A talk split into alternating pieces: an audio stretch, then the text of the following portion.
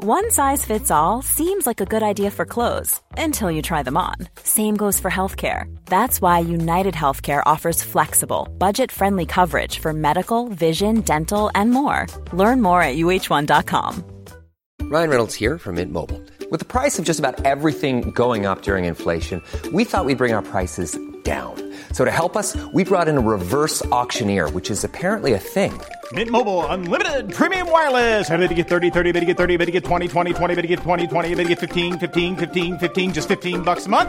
So, Give it a try at mintmobile.com slash switch. $45 upfront for 3 months plus taxes and fees. Promo rate for new customers for limited time. Unlimited more than 40 gigabytes per month slows. Full terms at mintmobile.com. A word of warning. This podcast contains discussions that some listeners may find distressing or triggering. Please use your discretion.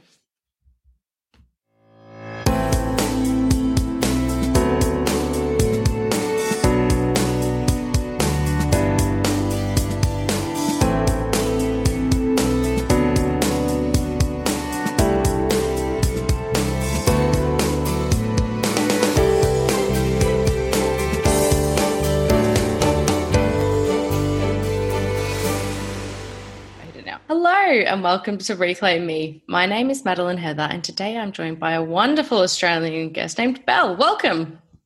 Hi, how are you? I'm wonderful. How are you? I'm good. I'm good. Excited. I'm very excited as well to have you on. So, you recently reached out to me after listening to Zoe's episode. Is that right?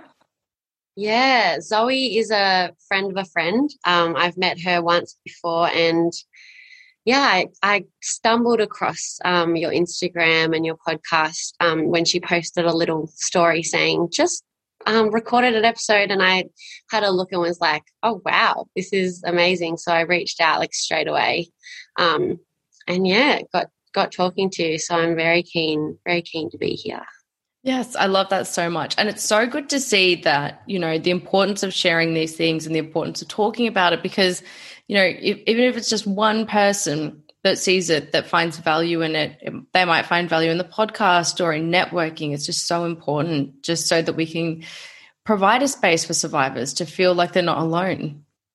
Yeah, 100%. Yeah, I've been kind of slowly making my way through the previous episodes and yeah, they've just been amazing. They're all so different. And um, yeah, I found that a bit of everyone kind of sticks with me and I can relate to. So yeah, it's um it's a really cool thing that you're doing. I'm really happy that I've stumbled across it. And the whole um Facebook group for survivors is just incredible. I've joined that and it's just like an amazing space that I've never been a part of something like that before. And it's, I'm so glad that I've found it now. I'm sad I haven't hadn't found it sooner. Um, but yeah, really happy to have stumbled across it. Yeah, I wish that I had it when I was younger as well. And it's so validating, I think, to see and hear. I had this wonderful woman reach out to me over the weekend and she just said how important it was for her to have somebody say that not everybody wants justice. Um, and that gave her validity. And it was like, oh, like, you know, you, you never know the things that you say and what's going to resonate with people. But just the fact that we're speaking about it means that there's chance that it might, and it might help somebody. So it's just a wonderful thing to be a part of. Yeah, that's, that's, um, definitely something I can relate to what she says. So I'm sure we'll touch on that in a, a little bit later. But yeah, can definitely relate to that because every story is different, everyone's different, and everybody's got a different take on it. So yeah. Absolutely. So you did get in touch with me because you do have a story um, to share about your experience. Do you mind telling us where you were when this began? Yeah. So um, I'm 23 now. Um, this incident, assault, kind of happened when I was um, freshly 18. So I turned 18 a couple of months um, before this, and it was February, and it was my friend's birthday. Um, kind of like drinks. She'd gotten an apartment in the city. I was really excited. Like she was a friend from school, so we weren't super close, but you know, we're close enough that I was invited. So I was really keen. I she was the only person I really knew um, that was going to be there. So I kind of, you know, got dressed up. I was feeling good. Um, I remember it was white night in the city. You know that crazy busy night in the city. It was white night, so I caught the train in, walked into the um, apartment building that she was, you know, she'd got for the night. and um, yeah, she was there. There was quite a few people there.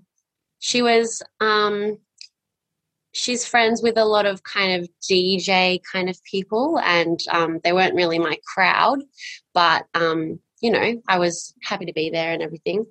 Um, and so, yeah, the night kind of just started off with drinks at the apartment. Um, and I, I drank, I think I, I think I was doing like vodka shots and I was drinking like mimosas and just having like a great time. I was just keen and we were gonna, we were gonna go out in the city afterwards. So yeah, like I think I remember drinking there and I, I was tipsy, but like I wasn't, I wasn't drunk like at this point. So when she went, okay, like let's let's head out to the um the club kind of thing. I think we went to some club in the city. I remember walking there, and I remember kind of sitting in one of those booths, and then I remember kind of like I remember dancing, and I don't remember much else um, until kind of what happened. So uh, evidently, we walked home. I don't recall this. Um, I still to this day don't know if I was like drugged or anything. Um, kind of, I guess we'll get to that in a little bit, but I don't remember anything really until um, the next thing I know. I, I don't know whether I woke up or I zoned in. Um, I'm not sure whether I was like conscious or I'm not really sure. But the next thing I know, um, I kind of woke up or zoned in, and I was in bed at the at, back at the apartment, um, and I was like I, I just couldn't move. It took me a second to kind of figure out what was going on, and there was one guy um, on top of me having sex with me, and then there was another guy kind of up I was lying down. He was kind of up near my face, kind of trying to force me to give him oral sex. So there were these two two guys. I'm not even. I'm not going to call them men because they weren't. And I think that that yeah they would they were boys like i think they were similar age to me and they obviously they just honestly don't, don't deserve to be called men really um and i kind of yeah like i think i just froze. I had that typical freeze response, which I've I've heard you guys talk about, and I love that you guys talked about that and are normalizing that because it is hard to kind of come to terms with the fact that you felt like you couldn't move. Um, I just felt paralyzed, and I didn't know whether it was because of the drinking or if I had been spiked or um, anything like that. But yeah, I just couldn't move, and these two guys were guys that I had I had met like when I had got to the apartment. So I had never met them before that night. Um, and I didn't I didn't know them at all. And they were these they were two friends of um, this girl, and they were both these DJs, and um, they were talking to each other um, while this was happening. So it was so casual to them that it is quite obvious to me that this wasn't the first time that they had done this. Um, I remember them talking in another language whilst doing this. Um, I think I later found out that it was like Hebrew, I think. And I don't know whether it was so that I couldn't understand or, yeah, but I remember them talking, and I think I remember saying, you know, can you not speak in another language or something? Or can you at least speak English or something like that? And they kind of just kept kept doing what they were doing and then the guy up kind of near my face who funnily enough well it's not funny but you know funnily enough i i have more resentment towards him than the guy who actually um yeah like who act well so i'm getting no no sorry yeah. Yeah. So so so basically they were talking and um, then i remember the guy up here saying to me um, are you are you done with her now man to the one who was on top of me um, and i like i obviously i distinctly remember this so he goes are you done with her now man and then the one who was on top of me said um, yeah, man, you can have her. And obviously, like that stuck with me. Like it's not really something that you forget. Um, so then the one who was on top of me, like that went on for a while before that was said. And then he kind of got off me and I guess like was just, they were just planning on switching over, I suppose. And then the, the one who was up near my face was um, just kind of kept kept doing like what he was doing. And then um, and then he said to me, he asked me, he said, like, are you gonna are you gonna get on top? Or something like that. And I just distinctly remember saying, um, fuck off. Like fuck off. And I, I just said, no, fuck off. And that's all I remember.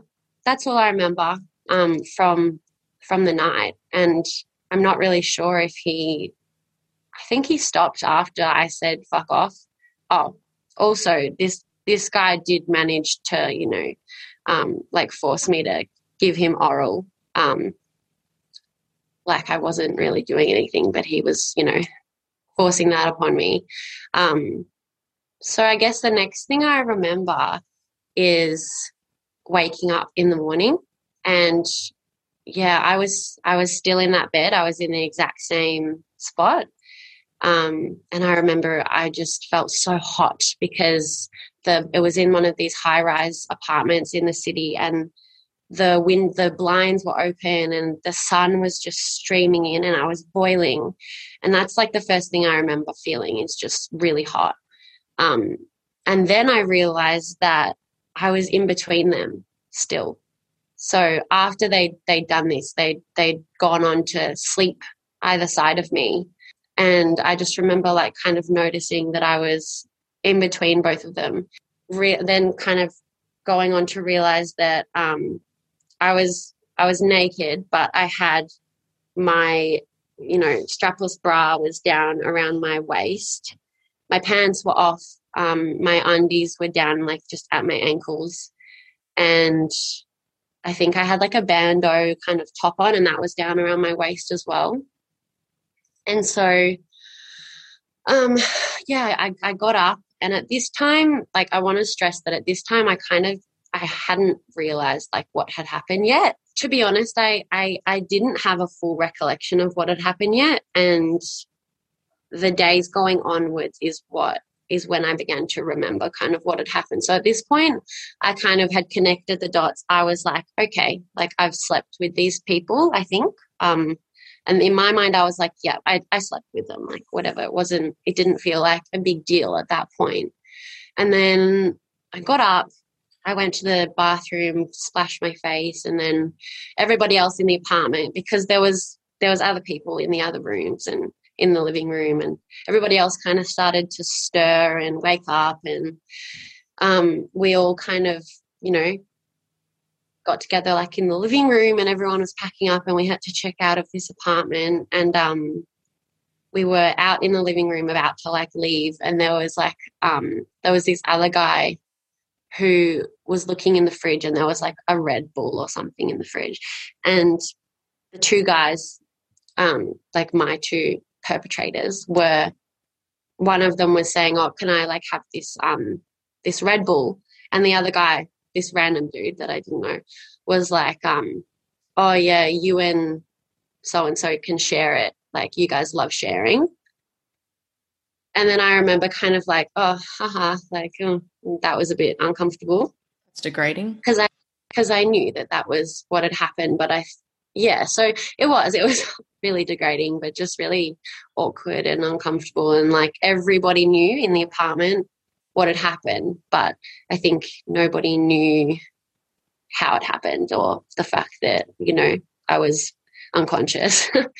so anyway, we proceeded to leave and um, yeah, I was walking down the street with my the friend whose birthday it was and this other girl. And I think like I had told them, I was just like, yeah, like I don't really remember, but like I think I slept with them. And they were like, oh, really? Like, yeah.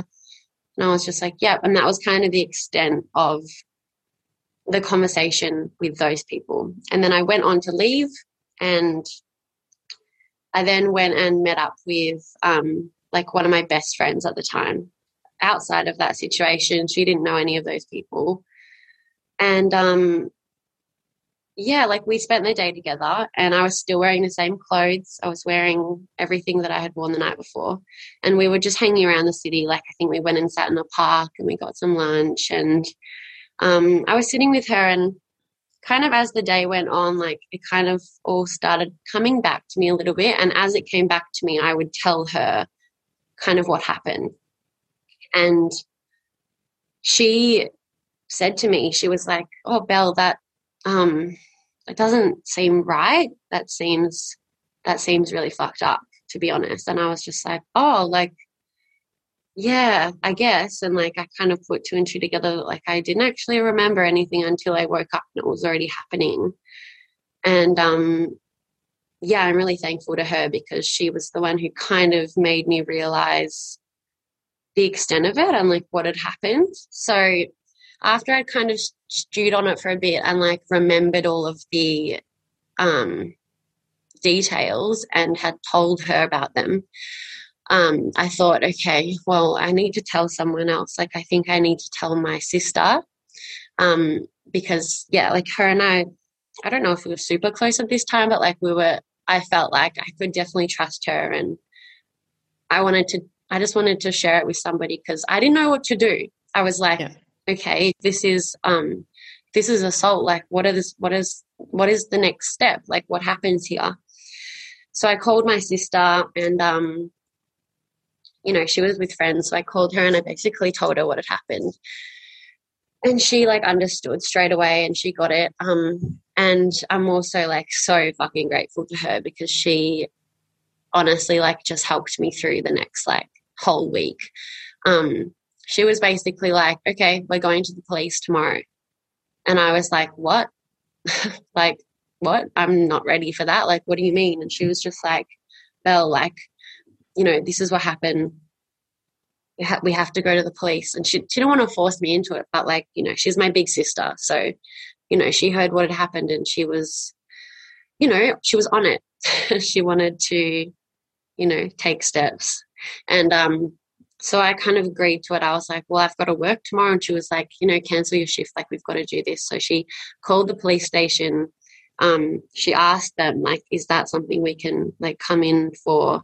Um, do we just go to our local police station? Like, what do we do? So they were amazing. They actually said, yeah, come in tomorrow, like, bright and early. Um, like, come in at like 7 a.m. and talk to us and, and, and bring her in and tell, tell us what happened. So, I went to bed that night, and then the next morning, um, I yeah, like went on down to my local police station in Malvern, and I walked in with my sister, and um, yeah, like just proceeded to tell the officer kind of in charge, like at the front desk, kind of that we'd called last night and that we wanted to report something that happened. And, you know, it was a male police officer. It was quite uncomfortable because, you know, I'm kind of having, like, I hadn't really told the story. Like, I'd only really mentioned some stuff to my friend. I'd told her all the details I could remember, but it was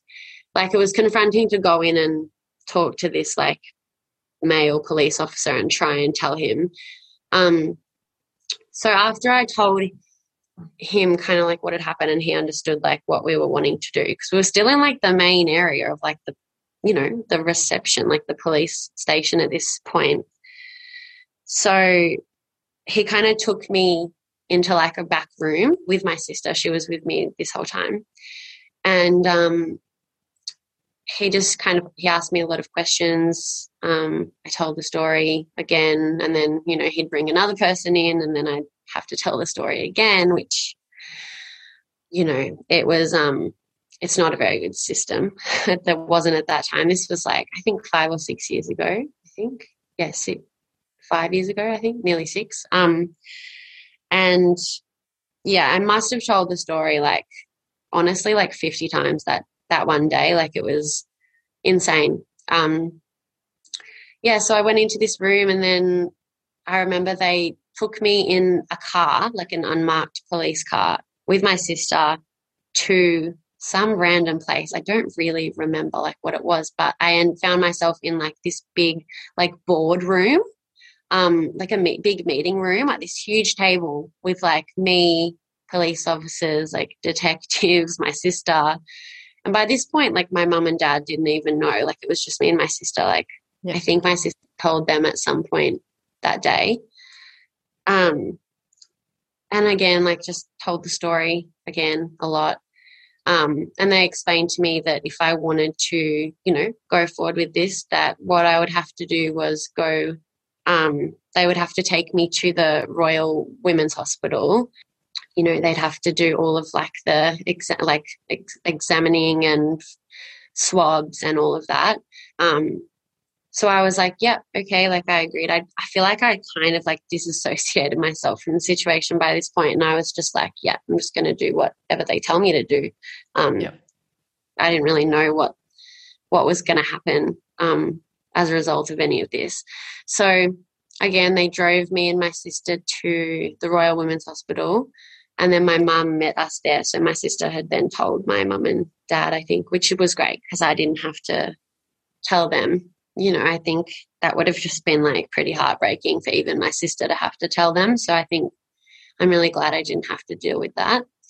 Um, yeah, so we went to the Royal Women's and they put me in like a room with like this counselor lady. Um, she was really lovely. And then they explained to me what was going to happen. They said, You're going to have to get some photos taken of your body um, some swabs done, you know, in your mouth, um, you know, inside you, everything. You're going to probably have to get your um, your clothes taken off you for evidence and everything. And I think my mum had maybe brought some other clothes with her. I think I'm not really sure. It's all a bit of a blur. um, and so yeah, from then on, I went into this kind of very uh, medical doctor's room, just typically like a hospital, like a, I mean, it is a hospital. So, um, and then I, you know, did all of those things that they just told me, which was really confronting because, you know, 24 hours before that, I had no idea that this was going to happen. So I was, you know, naked in this hospital room with this doctor. I can't even remember if it was a female or a male, but with this doctor, um, I had to strip down they took photos of my body um, naked. And it's for things like bruises and stuff. So i had um, i had some bruises on my arms and i bruised i, I you know a little bit easily. Um, and i had these i had bruises on my arm like four fingers and a thumb on the other side like i'd been you know grabbed and like held down so they took photos of my bruises, they took the swabs from inside me, they took my clothes, everything. And then they explained to me that, um, you know, then I'd have to go and, you know, make my statement and everything. That was the next step. So it all happened like really quickly. Um, and then from there, I went to this, um, the massive, massive police um, building in South Melbourne, I'm pretty sure and I met this incredible policewoman called Rachel, and she's she was just amazing.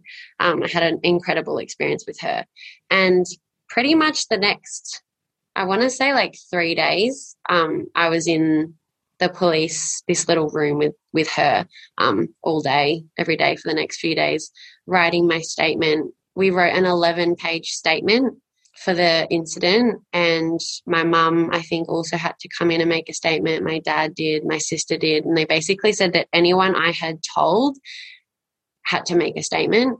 Um, so I had to, like, I think my friend who I'd told had to do a phone call statement or something. Um, so that was really like difficult asking that of my family as well, um, getting them to, you know, be a part of that, that deeply when like it's obviously traumatic for them seeing a sister or a daughter go through that. Um, yeah, and I guess it was maybe like a week later at this at this point, and the police had contacted me and said, "Look, we're ready if you are. Um, to we know we know where these guys are. Um, I given them all the information that I knew. I knew their names. Um, I knew their jobs. So they had obviously had enough information to like find them. Um, and they were at the stage where they were ready to like intercept them and basically question them. Yeah. Um, and that like really, really, really freaked me out. Um, I kind of hadn't thought about it up until then about what the next kind of steps were. Um, the police had told me that if it, if I was to take this to court, that it would be probably around, if not more than two years before it would even get to court, Yeah. and that after that it would be a, a, a really long process um, to even you know get justice if I was to even get justice because it is such a like there's just there's not many people who've received um, you know full consequences for rape or sexual assault um, so they explained that all to me and like i was 18 like i was really young. You know it was my first year out of school like i only had finished school a few months beforehand. Um, and i basically told the police um, that i wanted to cut it off and i didn't want to go forward. I did not want to take the next step. So i had to go in sign some papers to stop proceeding and um, you know they told me look we're just letting you know that if you do you know choose to stop this process we are obligated to destroy your evidence which i didn't know yeah so so my physical evidence so like my underwear that i had been wearing yeah. Motherfuckers. I mean, I swear to God, I'm and I've tried to, you know, I'm I want to let you you tell your story because you're in the swing. no I don't want no you're fine but motherfucker. How the fuck dare they? Right? You are not, okay? Give it to the fucking hospital. Give it to give Yeah. it to a lab. Give it to somebody. If you want to change your mind, you should be able to fucking do that. You should have a grace period. Give you 6 months to have a think about it. What the fuck? Yeah.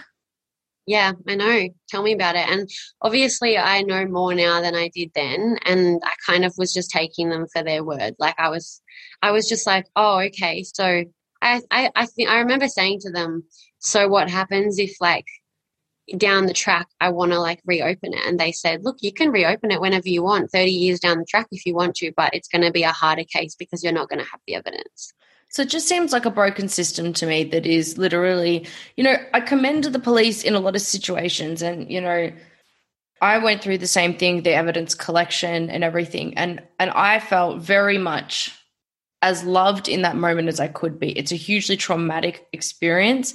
For years after, every time that I would go and get a pap smear, you know, Mm. I would it was really hard. I would always cry afterwards and it was hard. But you know that they're doing it for the right reasons. And i respect the police officers for for being integral and telling you exactly what the process would be. And they're not lying. They're not they're not trying to scare you. They're not trying they don't to they don't make the rules obviously. You know No. they don't make those regulations but it it did it did it, i mean now especially it seems so absurd that that is a rule you know like well, just that you're not going to be supported. Look, where's the third party support system that comes in and says we are going to assist you with this process because it's going to take this long. Where the police link you in with somebody where somebody else is here you can't be the sole burden of proof.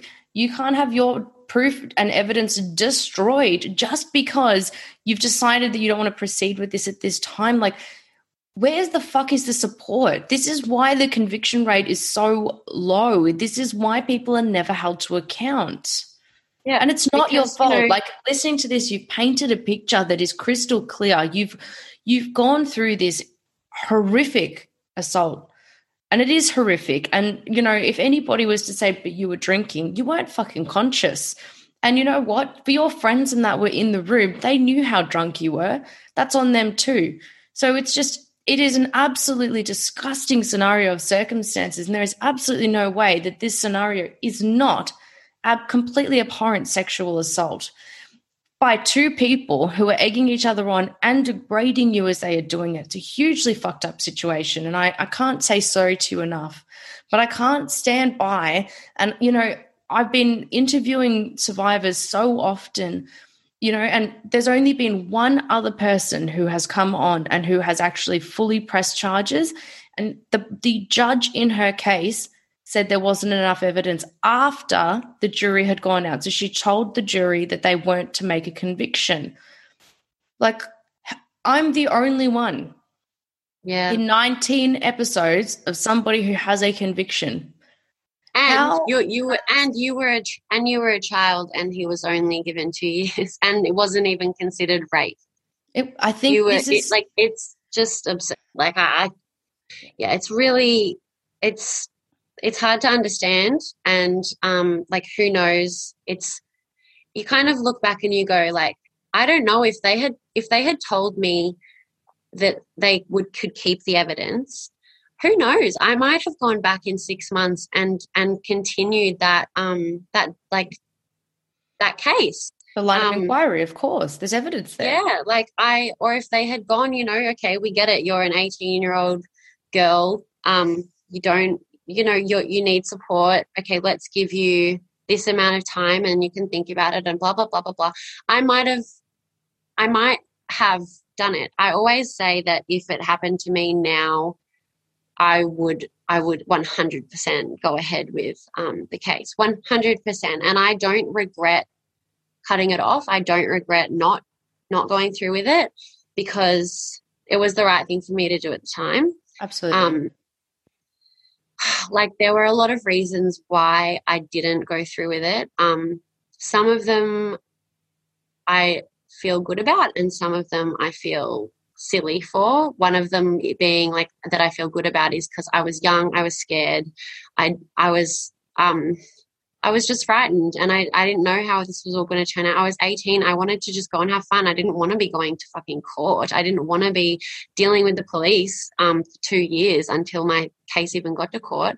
Yeah. So I felt I felt good about that. Um, some other ones that I now think, God, you just you didn't know, and you were really young, and you you didn't really understand is that I, and this is one thing that made people around me who knew about it um, frustrated and angry, um, was because I felt bad for them, and I didn't want to ruin their lives, and I I I just kept thinking to myself that these people have families and oh my god what are they going to think? And like i understand why i felt that way but like i can de- if, if it was my daughter like of course i would be of course i would want her to press charges and i'd want her to go ahead and um like i had many conversations with my mom who was like you know like come on like let's do this like we can do it. And i was just like you know I, I, I don't want to and it was frustrating for everybody another reason that i felt like i couldn't was because i was like i'm fine i was like but i'm okay you know there's so many people who've had it worse um and that was a big thing that i said to my mom i said look at me like i'm not injured I'm fine. I went back to work like the next week. I'm, you know, I'm not struggling. Like I'm, I'm okay.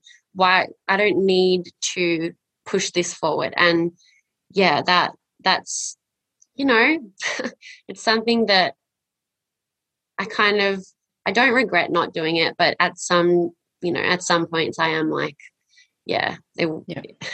it would have, it would have, if I, if it happened to me now, I would, I would do it.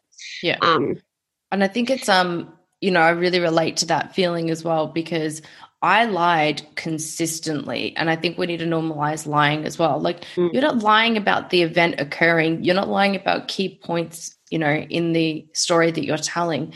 You're lying about how you're feeling afterwards, you're lying about how you're coping. And I just felt, you know, personally so afraid and so sick of everybody's sad eyes on me all the time. You know, I was Mhm. feeling dead inside. I was feeling like shit. But everybody looked at me with these poor, sad eyes, like, oh, don't don't ask, don't tell a joke in front of Maddie. She's depressed because something bad has happened. And I wanted people to stop looking at me like a victim and talking to me like normal. So I really pushed for being okay and pretending to be fine. And I would break down on my own and you know, and that made me feel like, but I am okay sometimes. And, you know, other people have it worse than me. And that's such a thing mm-hmm. between us all as survivors. It is not a comparison. because I would consistently tell myself, mine's not bad enough. And, you know, even listening to these stories, a lot of them I think, you know, these are so bad. Why is mine the one with the conviction? But then when you turn around, people say the same thing to me and go, but mine's nowhere near as bad as yours. So we're all doing the same thing, that same cycle of gaslighting ourselves out of our own experiences. And yeah, and it's the easy thing to do when you're feeling scared and you know you you know you're young and you you don't want to go through with this and you just go yeah i'm okay um you just kind of disassociate and you go you know and like i've you know heard the other people on your podcast saying the same thing like about comparison and everything like that. And it is such a like reflex for us all to do to like compare ourselves. And it's easy for me to listen to the episodes before me and go oh well mine's not as bad. And then i'm sure people might listen to my story and go oh well that's you know worse than mine or maybe that's not as bad as mine or you know everything. But like bottom line is like assault is assault rape is rape. And we all are different and we all have our own experiences. And you know we're all different ages and it, just comes in all shapes and sizes. And it's not it's not that classic like i've heard you guys talk about you know it's not that classic idea of someone getting raped in an alleyway. Like it's not always like that. It's different for everybody. Yeah so for for me at that time that's that was what was right for me and you know, like I really did feel as though I could move on afterwards and feel like I could go back to, you know, my normal life. And I kind of just, I just pushed it aside. Um, the police told me, like, you've got sessions, those like free sessions with um, CASA, like Center of Action for Sexual Assault or Center Against Center Against Sexual Assault. Yep. Yeah. Um, and so I was like, okay, well, I think they said you've, at the time, I really remember them saying you've got five, but now it seems to be like 10. I'm not really sure. But they basically told me I had these sessions and I, I kind of pushed against it, like to my mum. I was like, I don't need them. I don't need them. And then I decided I'd go. I'd just, I'd see what it was about. And so I went, I think I went for two sessions. Yeah, I think it was two sessions. And it was, it was good. Like it was, it was helpful. Um, but again, I was just in that headspace of being like, I don't need this. I'm fine. I want to move on with my life. So after two sessions, I was like, that's fine. That's enough. Um, I'm not getting anything else out of this. Um, I'm going to just stop and move on. And I guess like that's where that kind of ends. And the other stuff that I want to talk about is obviously, you know, the years after and incidents that have come up that you know bring it up again and relationships afterwards and so i find it interesting and i would love to ask you know a police officer this answer. Why you know you said that you had left the apartment you had gone out for lunch with your friend you had told your sister you were still in the same clothes at this time you know by you've by all you know you're wearing on your face, in your mouth, in, in any orifice, in any circumstance, you're wearing the evidence. Why the fuck would they tell you to go home and come in the mm. next day? Like for me, the evidence collection in that point is primary. And as an investigator, these are things that they would know. So, you know, mm-hmm. that question. to me is a question that Yeah, look, that that is. And honestly, I hadn't even I hadn't even thought of that, to be honest. Um, yeah, that is a really good question because you know I think I went home and took those clothes off, obviously, and um, I think I yeah I, I'm I think I must have brought them with me the next day. I think the police said obviously bring them with you or something. Mm. I'm just, um, assuming and, that you would have had a shower and brushed your teeth and. That's that's very true. Yeah, and on the topic of um giving uh, destroying the evidence and everything i think what happened was um obviously they destroy like the swabs and everything like that i'm guessing and i i still to this day don't know if like that means that they would have destroyed like my statement like if that's gone and i actually would love to find out if i can get my statement. You know, and, and, and read it and see it. But I don't even know if they'd still have it. Um, well, we can, I'll but, do that with you, of course. Um, I went through a freedom of information request. Luckily, I, mm. I also work in state government, so I'm a bit I'm used to the systems a little bit. yeah, but, but, for you, you went you went through with it, so it was in there. So I wonder if mine would look, would be there. I reckon they don't charge you if there's nothing there. They can look for it. I reckon you could go to um, the Victoria Police Freedom of Information. You can make that request, and um, they charge you like $29, I think, and then they'll refund it back to you if they don't find the information, or they'll give you some information on it and say it was destroyed at this time on this date. But that was my other question as well. When they mm. say destruction of evidence, is that destruction of swabs and clothing, etc.? However, there is a report that states that the evidence collected was a match to X, Y, and Z person. So it would be interesting to see the state of the case to see if there could be something that you could go forward with if you chose to. Yeah, I would be interested to find that out as well. Um, with the clothes and everything, weirdly enough, um, a couple of weeks after I decided to stop um, the case going forward, um, the police woman that I had dealt with, she um, she brought me back my clothes, but washed. I think so. Like I don't. Yeah, because like I don't think she brought them back dirty to me.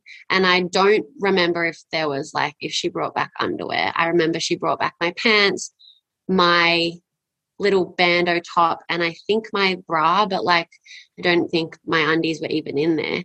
And if they were, I think she had they were washed. So I don't know, it's such a bizarre thing. Like why like I don't I don't get it. I don't get it. Um I don't know. Would I remember getting mine back actually that sparked a memory and I think mine were washed.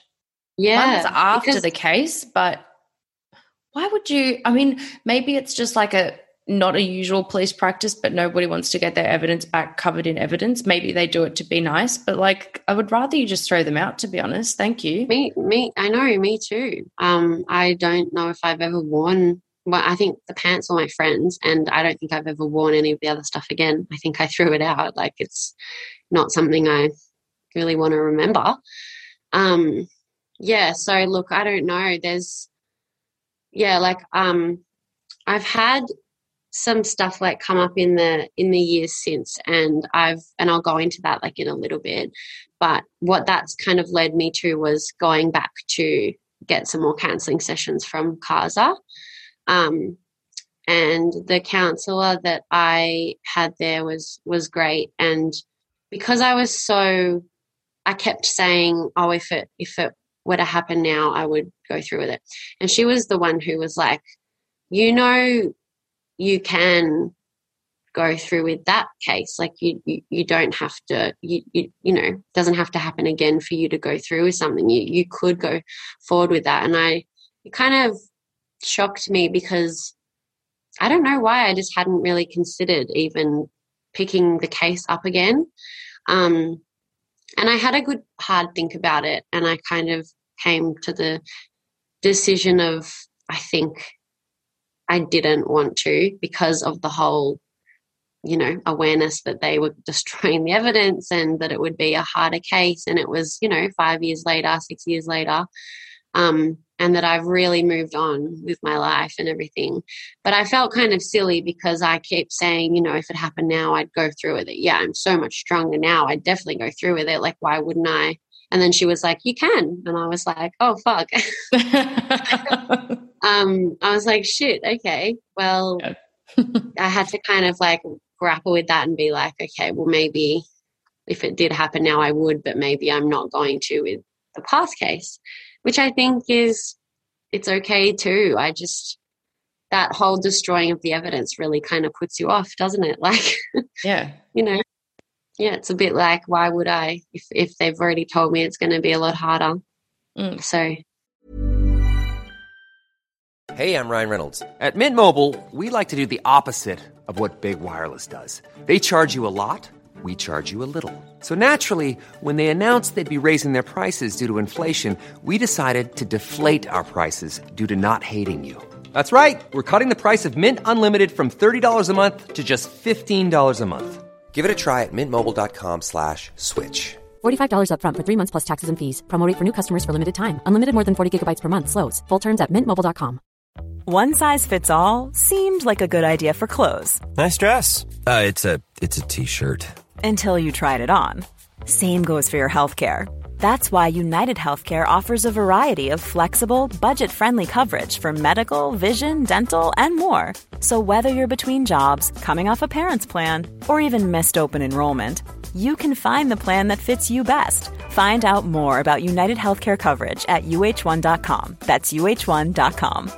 If you thought the only way to get a more defined jawline with natural looking results was through surgery, think again. Juvederm Volux XC is a non surgical injectable gel filler that improves moderate to severe loss of jawline definition and can help you achieve natural looking results with little downtime. Even better, this improved definition lasts up to one year with optimal treatment. No maintenance required. Improve jawline definition for a smooth, sculpted look with Juvederm Volux XC. For important safety information and to find a licensed specialist, visit juvederm.com. That's J U V E D E R M.com. Not for people with severe allergic reactions, allergies to lidocaine, or the proteins used in Juvederm. Common side effects include injection site redness, swelling, pain, tenderness, firmness, lumps, bumps, bruising, discoloration, or itching. There's a risk of unintentional injection into a blood vessel, which can cause vision abnormalities, blindness, stroke, temporary scabs, or scarring. Talk to a licensed specialist to find out if it's right for you. Ever catch yourself eating the same flavorless dinner three days in a row?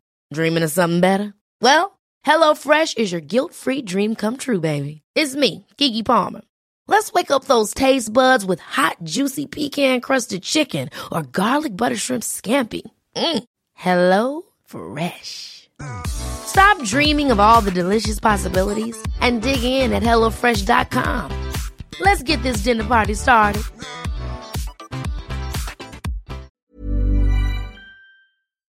Well, I think Yes. um, there are other options as well available to you. Um, so, lucky in Victoria, we uh, have access to this wonderful system called VOCAT. Um, and VOCAT is a Victims of Crime Assistance Tribunal. And basically, the burden of proof there is less. You don't get a criminal conviction; it is a civil process. But through these circumstances, you can get, um, you know, funding and money back and it is to support you through things like this. So the mental anguish and paying for additional counseling and therapy and you know go splurging and going to see a, a bloody trauma informed counselor that's $300 for half an hour you know what i mean? That can be stuff as well. And you know to actually have something to say that you were right could be something really worthwhile. But that's an that's something that is available to people in Victoria and you do not have to have a conviction to go there. However having one obviously does help. You can also yes go through freedom of information. There is no one portal which is annoying. Like you can't just send a thing out to freedom of information uh, state of victoria and then all of the departments collate all their information you've got to go to the right location so when i was looking into mine i think i found mine i went to vicpol first it wasn't there but because mine had gone through prosecutions prior to a certain year it was i think the office of public prosecutions so look there are, there's digging to do when people have gone through it, we've got so much information in our head because we've done it before. So I'm more than happy to support you if you want to do that. Um, and I think that that's a wonderful thing that there are other options out there. And I think the other thing that we speak about on this podcast so much is that getting a conviction isn't always what you need to get to a point to move forward. Mm, that's that's really true. Yeah, and that's like something that has, you know, some people who might be close to you, it's hard for them to understand um, because they obviously want, you know, these people to, you know, have consequences for what what they've done. Like for me, I like obviously I'm I'm I'm never gonna say that I'm like thankful that for for it happening. I'm you know it's not it's not a great experience. Obviously, um, it's awful. It's traumatic, and it leads to you know, ongoing trauma and um, difficulties, but I am thankful for the outcome that I've kind of found like what I want to do with myself. Um, you know, like I'm studying social work in hopes to be a counselor for women who've been through what I've been through and what you've been through. And, you know, working for an organization like CASA or like something similar or and that's part of the reason why like I reached out to you is because just starting even not professionally for me, just starting that conversation and helping, you know, other women similar to me or not similar to me, um, who've been through these traumatic assaults, opening that conversation and um, helping women realize how common it is and everything. So I am thankful for the outcomes um, of of my experience. Um, yeah, I'm grateful that it's led me to like what I'm doing, obviously. Yeah. But yeah, I always ask p- uh, victims to reframe that in a way because I know what you're trying to mm. say, but you're Yes. thankful for your post traumatic growth, which you are responsible for. Not one single other motherfucker in this world is responsible for that other than you. You're the one that put the hard work in. You're the one that's gone to the counseling, sought help, worked on yourself, and figured out that this is an area you want to go into. You and yourself only are responsible for your post traumatic growth. And never give that give that credit to somebody that was the one that was the perpetrator. And I know that's not what you're saying, but I think if you Yeah. find a way to rephrase it like that, like I'm the one that's accountable for my own post traumatic growth. I'm a fucking hero. I'm a warrior. I'm a legend. Fuck yes, love me. That's amazing. yes, We don't want- I love that. Yeah. That's so true. You don't. I'm not. Yeah, I. I never want to give those men or boys power.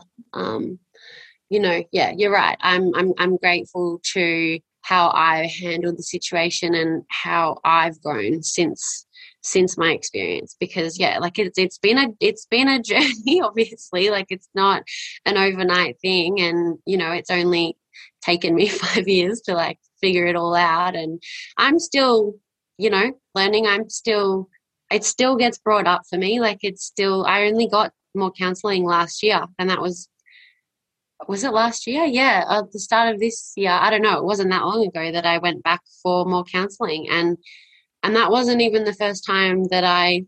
I knew I should. I just really didn't want to reopen that wound. And even though it had already been reopened by some circumstances, um, which I'd love to go into, Yeah. Yeah. I'm a um, support worker in disability. Um, that's my what I do for work, and I was at this time working for a day program at like a, a center kind of thing, and I was working with groups of people with disabilities, and there was um, I was there this one day, um, and I'm only laughing because like it, like I just cannot believe it happened. Um, I was working in this kind of classroom with um, a group of people. And i was walking past this boy and i think he yeah he he had autism and i was walking past him and he was talking to his friend and showing him something on the computer.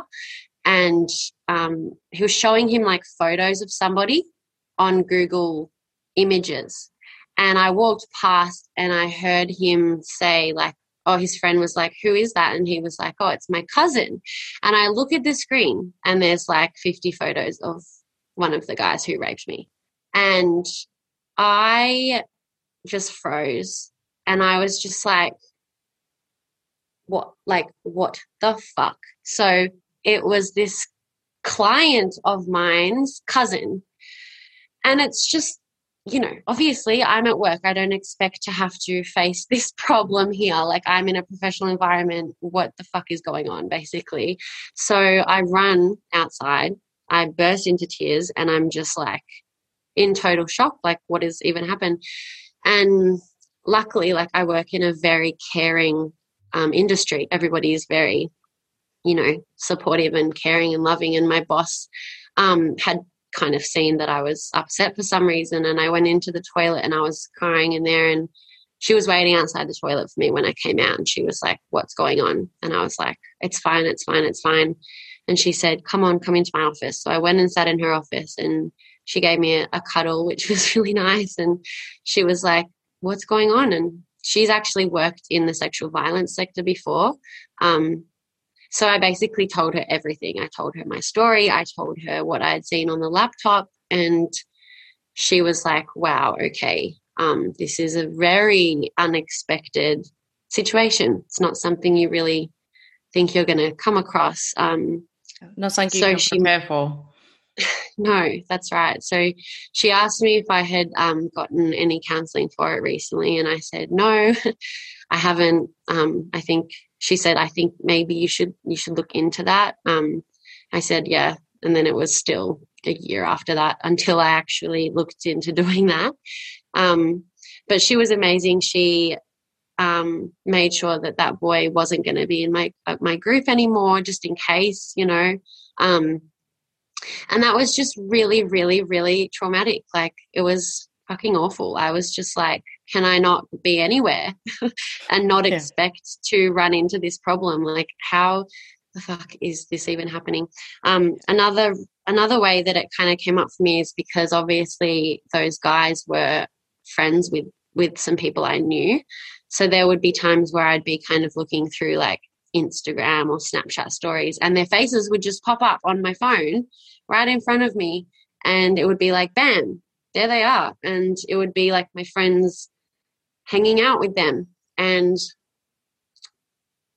yeah, the girl that, um, whose birthday it was, I had told her what had happened, um, kind of shortly after the whole police um, experience, and she she believed me, um, and she actually went to the the guys who did it and um, told like she kind of asked them. She she she i told her and then she went to them and she said you know belle's saying that you guys like raped her and like what what's going on? This is what she said.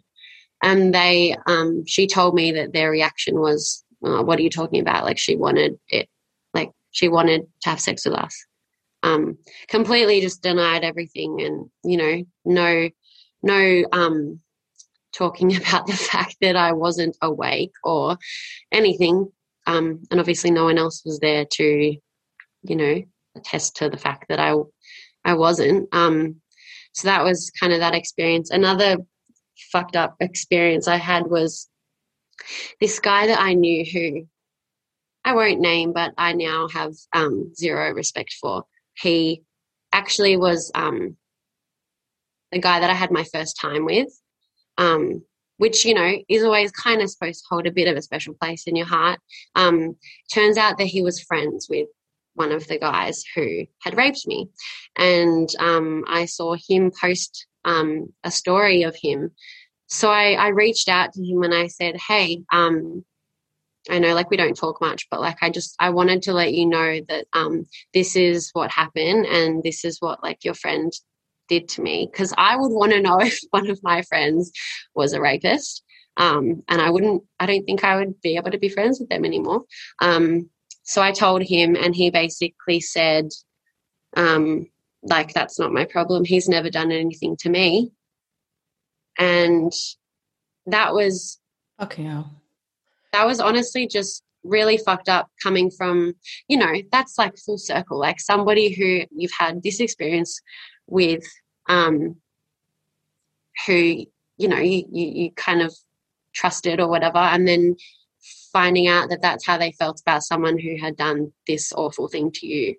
Um, it was just like really fucked up. And obviously I, I like haven't spoken to him since and like yeah there's just there's been a a lot of kind of little things like that that have come up and that's what led me back to you know getting some more counseling for it um, because you you there's probably always going to be things that come up for you you know like you can't um, prepare like you said for every situation. Yeah and i really mirror some of those experiences because honestly as you were writing it as you were saying it i wrote down um, the cafe so i used to work in a cafe in hospitality and my yeah my perpetrator after he'd left jail walked mm. in I'm never going to forget this cunt's face. I mean, I had to see it so often, especially as well. Like I went through court And ah. he walked in and I just froze instantly. And I ran down the stairs and I said to one of my colleagues, like, I can't work. This is the situation. She knew already about it. She had gone to school with me. And then we mm. went on and everything was fine. And um, one of the other girls, I think, who was like the shift manager that day, had said something snarky, kind of like, well, you haven't really worked today, or like, you know, you're going to have to stay and do something because you haven't. I think I had asked to leave or something. Like, I was not in a good way. So after yeah, he had left, enough. I know, and she just didn't show any respect or any kindness or any empathy towards it. And I understand we're in hospitality, it's stressful, there's shit to do, but like, but that have was some horrific. fucking humanity. Like have have some fucking empathy for someone yeah. going through. And I remember as well, like the the girl whose father it was. Um, her and I tried to stay friends for a long time. And then I think once we had severed those ties, once she'd done that around her 21st birthday, where she'd invited him and not told me all of that, then it was Instagram photos on Father's Day and Facebook photos on Father's Day and Instagram stories. And then then he's in the background of my friends' Instagram stories. And I had that moment where I went, look, if you don't have any ounce of respect for me in this situation, like I don't even care. So I just blocked mm. everybody. And I think some people had said about it that, that I was immature or blah, blah, blah. And it's like, you know, I don't fucking need to see that. And, you know, I was on a date last week and he was asking me these questions about, oh, but this, oh, but that. Let's play devil's advocate. I'm fucking sick of devil's advocate because what? if you're in if you're in this situation, right, when you've been abused, it's not just the one time and it's not just the memory that you have, it's the constant things that we've got bombarding our brains every day, causing us additional trauma and then you feel fucking shit because it's affecting you and it happened five years ago and you should be over it by now. And then you're fucking crappy because you did go to counseling and you're fine and now you're not. You know, like these are the mind games that you fucking play with yourself. And it's so hard to get to a point that you're okay because this is what we have to deal with. This is life. Yeah. Yeah. Fuck. I can't. I, yeah. Wow. Yeah. That, that would have been a lot having to face him, especially after he's like gone to jail and and gotten out after a very short sentence, in my opinion. A very short sentence. yeah. Wow. Yeah. Um, yeah. I suppose it's kind of an ongoing thing that if you haven't kind of severed all those ties, that you kind of I I do see him still or, or both of those people still um, kind of pop up every now and then. And um, yeah, it's definitely a shock to the system every time because you just don't expect it. Um, but yeah, there's certain measures you can take, like blocking and trying to make sure that you don't see these people. But yeah, they tend absolutely. to pop up anyway. You know, one other thing I wanted to kind of talk about was um, my experience with like relationships um, after after my experience. Um, so I've had like quite a few varying experiences, I suppose. Um, my first, so this happened in February, and then I got into my first um, long term relationship the following November. I met this guy in October. He was a fair bit older than me. I was 18. He was 24, which I now find a little creepy, but um, I was like mad. I fell madly in love with him. He was, um, you know, amazing at the time. I loved him a lot.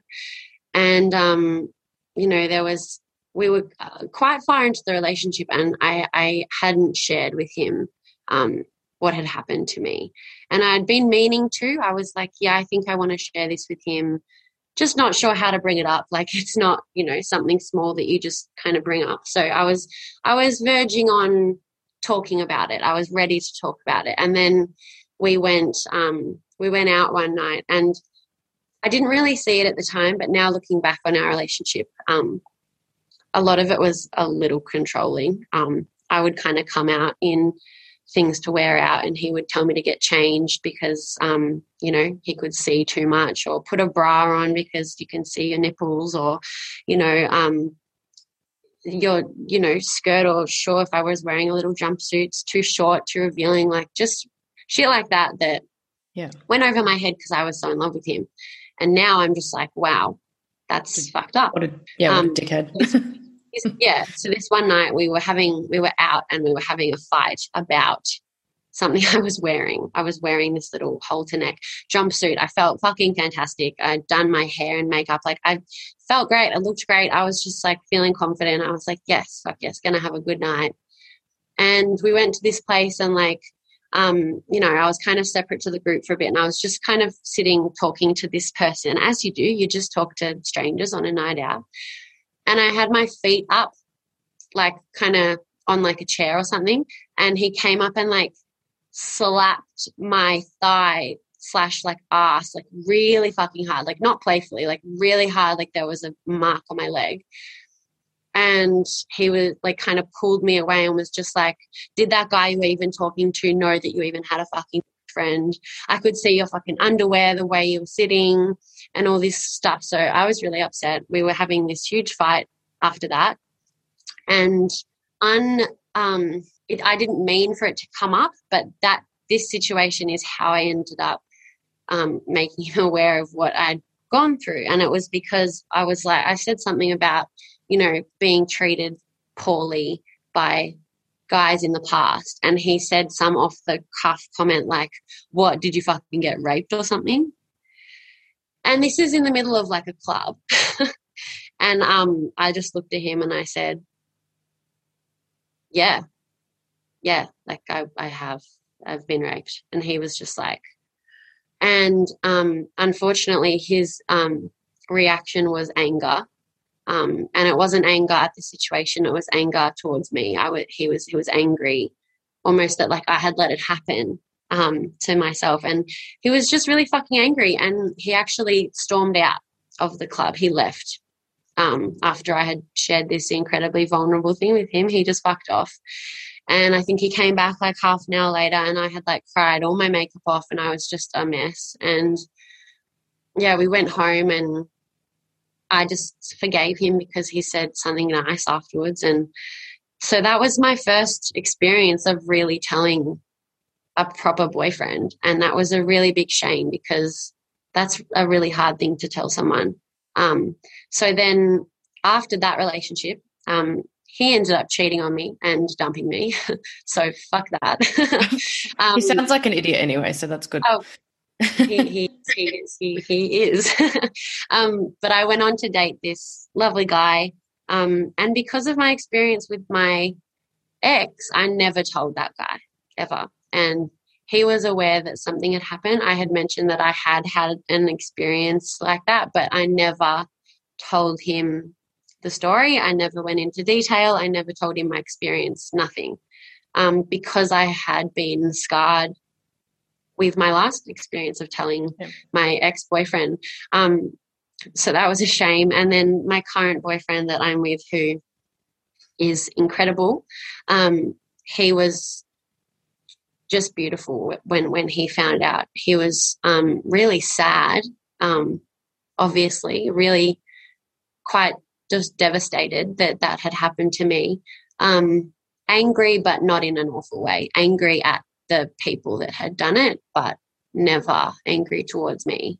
Um, just really supportive and really sad. Like we would, he could. I, it was it was really beautiful. He really he was. I was vulnerable with him, and then he was vulnerable with me, and um, yeah, to this day, like he gets, you know, emotional about it still. Like, um, yeah, he's he's just like beautiful about it. But like it's yeah, I've heard I've heard people on the podcast on the previous episodes talking about that angry, um, aggressive response that some people have, you know, whether it's family, like I think someone said their dad was really angry. Was that you maybe? I'm not really sure.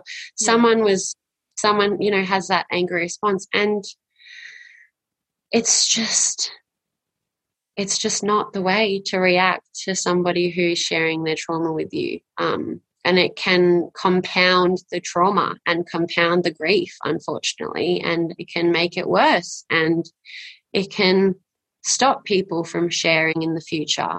And you know i'm grateful that i even got the guts up to share it ever after that, after I had that shit experience. Um, yeah, very varying experiences with um, boyfriends on that. Yeah. And I think, yeah. So when my dad, his anger was in the police station towards the offender, you know, mm. but the reaction wasn't towards me, you know. And I think I do talk about that often because, you know, if somebody is sharing their most most vulnerable experiences or anything like that, like can we create the knowledge out there that you've got a few key phrases you can go back to you know? You don't know what to say nobody really does. You don't get okay with listening to and hearing these things. I often don't know what to say as well but i usually go back and say i'm so sorry that that's happened to you because you want to acknowledge yeah. the pain there you know? And i think i'm so sorry that that's happened to you or how are you feeling now about it? Ask them a question or do you want to talk about it? You know be yeah. vulnerable with the person or or just say you know i'm here if you ever want or you know yeah. there are so many ways that you can respond well to a survivor and i think that doesn't mean you can't be angry you can be angry and you can also yes. leave the survivor walk outside and punch a wall or yeah go to a mate's place and and vent about how angry you are about it or something but you don't do that to them. That's not your place. They're coming to you for comfort and love not for fucking not to manage your emotions. Yes 100% i think that especially being like my first experience with telling like an intimate partner was pretty yeah pretty fucking traumatizing in itself. Um I, I myself can't ever imagine reacting like that, so it's hard to understand. Um, of course, when people share their stories with me, I'm angry that it's happened, but I'm not going to fucking get angry at the survivor who's been through this shit and make them feel bad for letting it happen in inverted comments because I realize we're on a podcast and you can't see me making inverted comments. um, this is an audio medium. yes, I have to remember. Um, yeah, so look, um, yeah, anyway, I just um I think it's like and and also like with other people that I have shared this with, like um, and I've heard other people talk about it with you. After you kind of go through something like this, it if you are comfortable talking about it, like I have most of the time found myself I'm really comfortable talking about it now, and I have most of the time have been comfortable with talking about it, and it's honestly just been astounding um, hearing like what what a high percentage of people come back to it with their own story um, you know majority of my friends um, one of my yeah well the girl that i was with the next day who you know told me what it, what it was and who kind of told me to tell my sister she then shared with me that um, a, a very sad story about what had happened to her when she was a child um, for many years from a family member. And then another friend, my one of my best friends to this day, shared with me a story that happened to her when she was 14, um, 15. Um, you know, another friend of mine, like there's just endless, endless um, stories and experiences. And although it's really fucking sad and super fucked up, it is so important um, to be talking about it and to open up the conversation because I have only been able to do that through having my own experience. And yeah, it's fucking hard to talk about it sometimes, but what you're doing is, yeah, you're bringing that light to the situation and you're giving people a platform to not only talk about it, but also then start that conversation on your Instagram or your text messages, your, you know, actual face to face conversations. Like, that's going to allow so many people to heal and um, to just vent and talk about things, get things off their chest, be heard, be listened to, um, feel like seen. And I know that when I've listened to your your podcast, I think it even was it was Zoe actually who spoke about um, feeling as though at some point that she was almost making it up. Yeah, and like she was um, she wasn't she was she was she was lying. She felt like she was making making it up. She she began to actually realize her so believe her own um like being gaslighting herself about the fact that no actually maybe this isn't true maybe you're making this up and i can really really really relate to that because the longer it kind of went on the more that i was like like i don't know like maybe i just slept with these people like am I even remembering this correctly? Am I fabricating this in my head? Am I being dramatic? like, am I just being a princess? And like, did I actually just have like consensual sex? And it's like, fuck no. Like, the fact that our brains have that ability to like make us think that um we are making this shit up is is so it's really confusing mm-hmm. and as someone going through it it can be really really difficult to like differentiate that and realize that no like I, I am telling the truth it's just because it came back to me over a few days or over the span of 24 hours doesn't mean i'm making it up doesn't mean i'm lying these flashbacks in my head that i'm having they're not fake they're real and it's such a common thing for people to have so yeah. that really resonated me with what what what Zoe said 100%. And I think even if you take it back to being drunk, just being drunk on a night out, how many times do you randomly halfway through the day, the next day remember, oh shit, I got a kebab last night, didn't I? Or something and you just yes. remember things and you've completely forgotten them, or somebody prompts you and you remember a moment. It's not always yeah. to do with this. And it makes sense to me that you've been intoxicated, possibly drugged, who knows, the night before, regardless of it, you weren't in a space where you were able to give consent because you're intoxicated. You were, you know, let's say 99.9% sure that you were unconscious. If not, you weren't aware of your surroundings. That's the same fucking thing. Did you give enthusiastic consent? No. Were you happy to be there? No. Did they continue? Yes. So these this is this is sexual assault and it's I understand and, and I've done the same thing. And I, I've done the same thing so much because there are fuckwits that are out there that consistently say that I'm lying. And I get worried that there's going to be like a guy with a clipboard that's going to come and call me out. And I don't know what he would call me out on because I haven't lied. Mm-hmm. That's a mm-hmm. fear that I have. And it it sits with me because you've got this underlying tension, I think, from other people that that's gonna happen. And it you know, I think you are have to be authentic to yourself and know that, but it is hard to to have that faith in yourself all of the time, especially with the discourse I, through the media. You know, like you were drinking, yes. Oh, so you know that there are yeah. going to be a lot of people who are going to blame you for that, and you know there were two guys there. There were people in the room. There are people who will validate the the whatever. Girls shouldn't drink. You were wearing a crop top. The, the, the, list goes on about things that we know that people are going to say especially if this became public, especially if it turned into a smear campaign against you. Yeah, and like there's there's been a lot of conversations I've had with people um, you know, since my assault happened and it's not even in reference to my experience it's just in terms of sexual assault and rape in general and it is that whole um,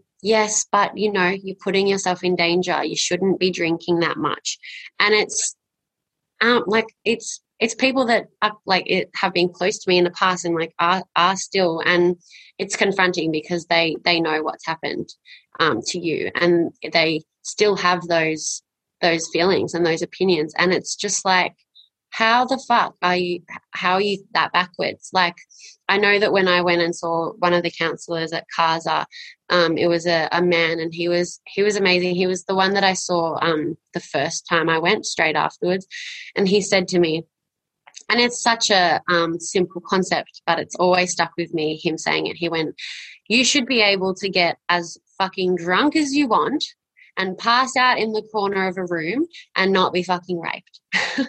and I was like, Thank you. Wow. Yes, that is so true. And to hear it from a counselor in a sexual violence sector and somebody who yeah i just think that that that's how everybody should um should kind of think. It's not how everybody does think. Um, and unfortunately, like that is such a common uh, response that whole, oh, but she was drinking. What was she wearing? um, was she, yeah, was she, was she drunk? Um, it's, it's really sad that that's such a common thing, but it's definitely, yeah, it's definitely something that I've had to have conversations about, about other people. Um, yeah i also there's also been instances where i've had conversations with people who they people that i'm not particularly close to for example somebody at I work with, a client of mine at the moment. Um, sometimes when they think, you know, you're happy because I've shared something, they think that you're kind of open to talking about this stuff all the time. And it's like, well, you know, we are allowed to have other conversations. I don't want to be talking about sexual assault and rape at work all day, every day. And people kind of not realizing that like if you have shared this with with with them that you might you know not want to talk about challenging conversations at all like um, i think somebody talked to me about some politician who had um, allegedly raped um, a sex worker or something. And obviously my that's fucking awful. And my my client was kind of like yeah but she's a sex worker. So like, you know, he paid her. And I was just like, um, and I obviously like I I I'm I'm gonna bite back at that because I'm not gonna fucking sit back and and and let you talk about something like that in that way. So I went, um, you know, just in the same instance that um, I could consent and then I could withdraw my consent, and that is not consensual. If I then withdraw my consent, I, you know, we're humans. We are allowed to change our minds. We are ever changing. You know, if this sex worker was, you know, being paid by this man and then he um, proceeded to creep her out or do something she didn't enjoy or he, she just wanted him to fuck off for whatever reason she wanted because she's a human and she's allowed to do that. She can withdraw her consent and she can say no and that is rape if you continue. Like that's just a fact. That's how it is. And the fact that people can argue on that and think that you know you're happy to just argue on these things because mm. you've shared something with them is yeah astounds me i think it's like people look at it and it is patriarchy and it is being able to look at certain women in a certain way this is why i have such a problem with people saying innocent victims because it insinuates that there are not innocent victims, and that's a ridiculous statement to make. Nobody deserves to be attacked and murdered and raped or anything like that. That's disgusting, you know. But if you put it into the context of text that maybe somebody else could understand, if you're a tradie and you have been hired to do a job at somebody's house, and then you decide that the job's not worth doing, or not that you want to do it, or it's going to be too hard, or it's going to cost too much, or it's not going to be a good, whatever the fuck reason you want, somebody then locks you in the house and forces you to work until the job is done, then maybe do you understand the concept that that service has now been withdrawn and they're allowed to do that? Just because it's sex and just because it is a sex worker and just because it is a woman does not mean that you have power over them. And it does not mean that they're any less value as humans. They're providing a service. It's a different thing. 100% and even when you are providing a service and it is a transaction you are human and you are allowed to change your mind and you are allowed to withdraw consent at any time. And yeah it baffles like it, it it it baffles me that some people don't agree with that and don't don't get that. Um, yeah, and it, and it's a conversation. Like obviously, as a survivor, like people sometimes you give them an inch and they take a mile. Like they they just assume that um, you live and breathe this and you want to talk about this and you're like, and it's like, you know, I've I want to talk about other things. Like I don't want to just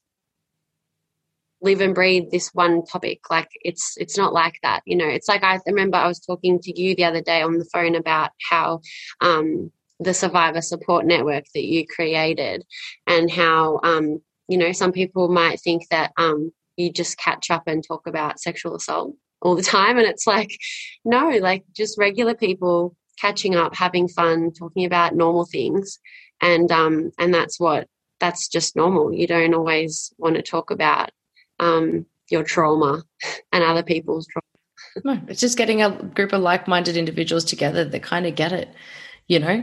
And a lot of people yeah. want to come and they don't want to speak about it or they want to listen in or, you know, they don't mm-hmm. want to let people, like, it doesn't really matter. We're just a group of people that want to catch up that have a vested yeah. interest in in this specific area. It's the same as any kind of group that's got a mutual interest, I guess. So, you know yeah. it's yeah. kind of it's kind of backtracking a little but yeah. um at the time of of the assault, I was staying with um, like before and after. I was staying with my um, one of my best friends at the time, and um, the night that I was leaving to go out, um, they had just arrived home and were really, really, really, really, really upset, and they were crying, and um, wouldn't really tell me why. And um, you know, I got to the point where I had to leave and go out, and they were fine. So I was like, okay, I'll just you're okay. I'll, I'll see you in the morning. And um, I came home, you know, after I'd done all that statement and stuff the next day and everything. And um, I told them what had happened.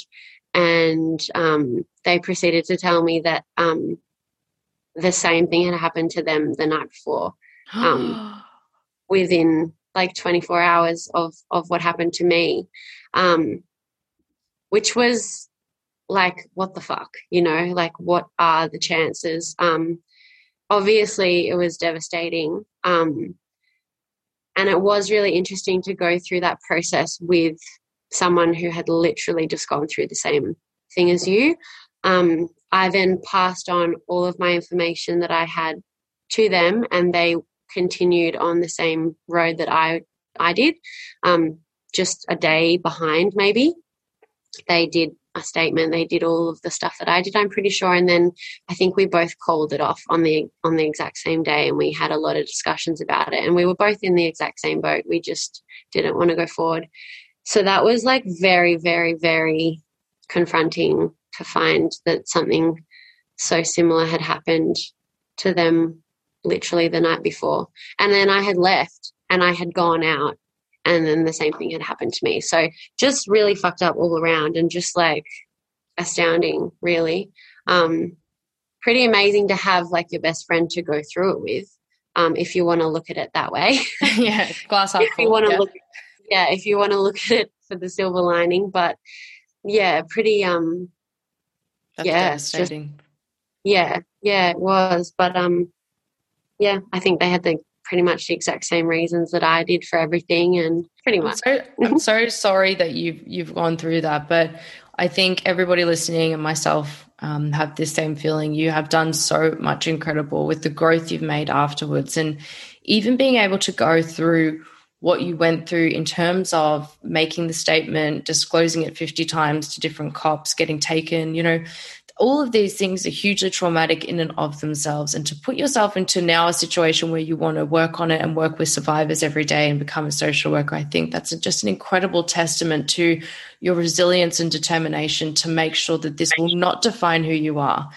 That this will be a part of your life, but it won't won't make you. And you know, I say this to so many survivors, and I think you're a living, breathing evidence of it. Is that there is so much life after abuse. There is so much life out there, and it might take a while to get started, and it might take a while to start to really enjoy it, but there is. Yeah, 100%. And I, you know, I'd like to say that it is obviously an ongoing thing and um, you know daily weekly monthly there is things that come up and you do have to communicate with people who are close to you you know with a partner when things might you know, bring stuff up, might make you uncomfortable. Um, things might trigger you, which I know has happened to me in the past with relationships and even in my current relationship. It's just continuing that conversation and um, you know, you you have to no one no one's a mind reader. You have to yeah. um, you know, be vulnerable and and open and as much as it doesn't define you, um, it can affect you and that is okay. And that's that's something that you know, um, it might happen every now and then. Um, and that doesn't make you fucked up. It doesn't make anything. And um, yeah, it is just something that um, I'm I'm I'm still learning about it, and I really, really, really hope to help um, women and anyone who has gone through this. Um, both by like doing this and spreading the word and opening up this conversation and also through hopefully my my future work i've still got three and a half years left of my studies. um, but I, I really hope to, to do that in the future and help help people the way that I've I've been helped. Um, but there is definitely such a way to support people, um, even not professionally, just by doing you know things like opening up the conversation doing what you're doing is is amazing. So very very um, yeah grateful that to your podcast and for having me on to chat. Oh, thank you so much. That was such a good response. And I do usually ask people, I think you might have covered a few things there anyway, but yeah, if, if somebody's going through this now or, or somebody listening to it is going through something similar to you, what would your advice be to them?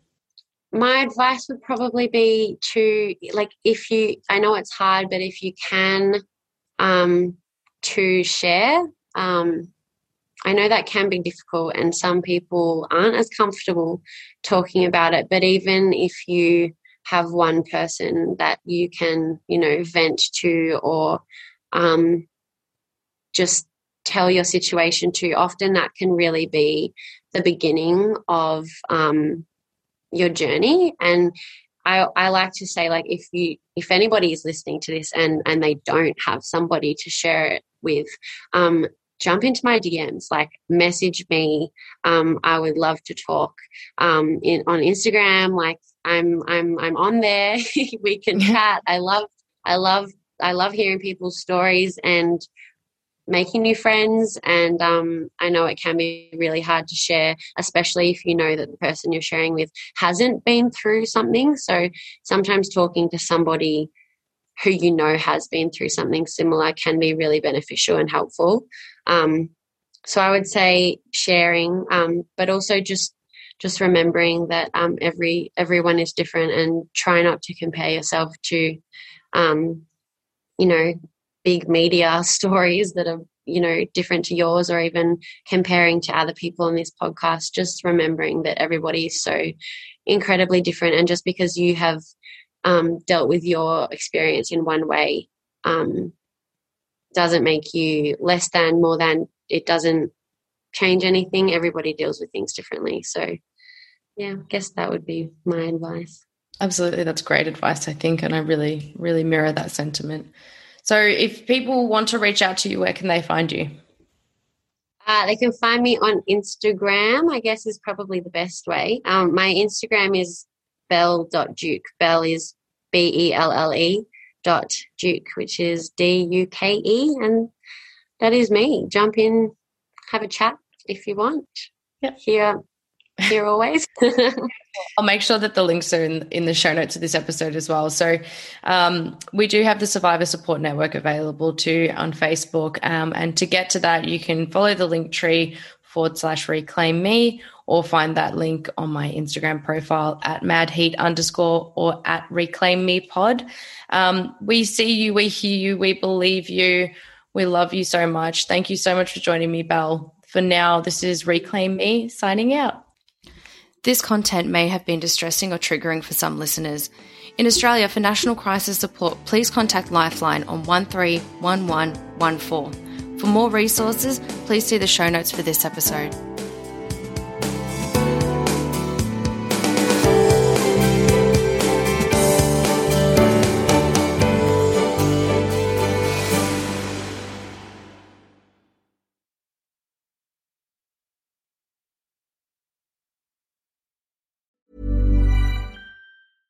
Ever catch yourself eating the same flavorless dinner three days in a row? Dreaming of something better? Well, HelloFresh is your guilt free dream come true, baby. It's me, Keke Palmer. Let's wake up those taste buds with hot, juicy pecan crusted chicken or garlic butter shrimp scampi. Mm. Hello Fresh. Stop dreaming of all the delicious possibilities and dig in at HelloFresh.com. Let's get this dinner party started. Even when we're on a budget, we still deserve nice things. Quince is a place to scoop up stunning high end goods for 50 to 80% less than similar brands. They have buttery soft cashmere sweaters starting at $50, luxurious Italian leather bags, and so much more. Plus, Quince only works with factories that use safe, ethical, and responsible manufacturing. Get the high-end goods you'll love without the high price tag with Quince. Go to quince.com/style for free shipping and 365-day returns. Imagine the softest sheets you've ever felt. Now imagine them getting even softer over time. That's what you'll feel with Boll and Branch's organic cotton sheets. In a recent customer survey, 96% replied that Bowl and Branch sheets get softer with every wash. Start getting your best night's sleep in these sheets that get softer and softer for years to come. Try their sheets with a 30-night guarantee. Plus, get 15% off your first order at bollandbranch.com. Code BUTTERY. Exclusions apply. See site for details.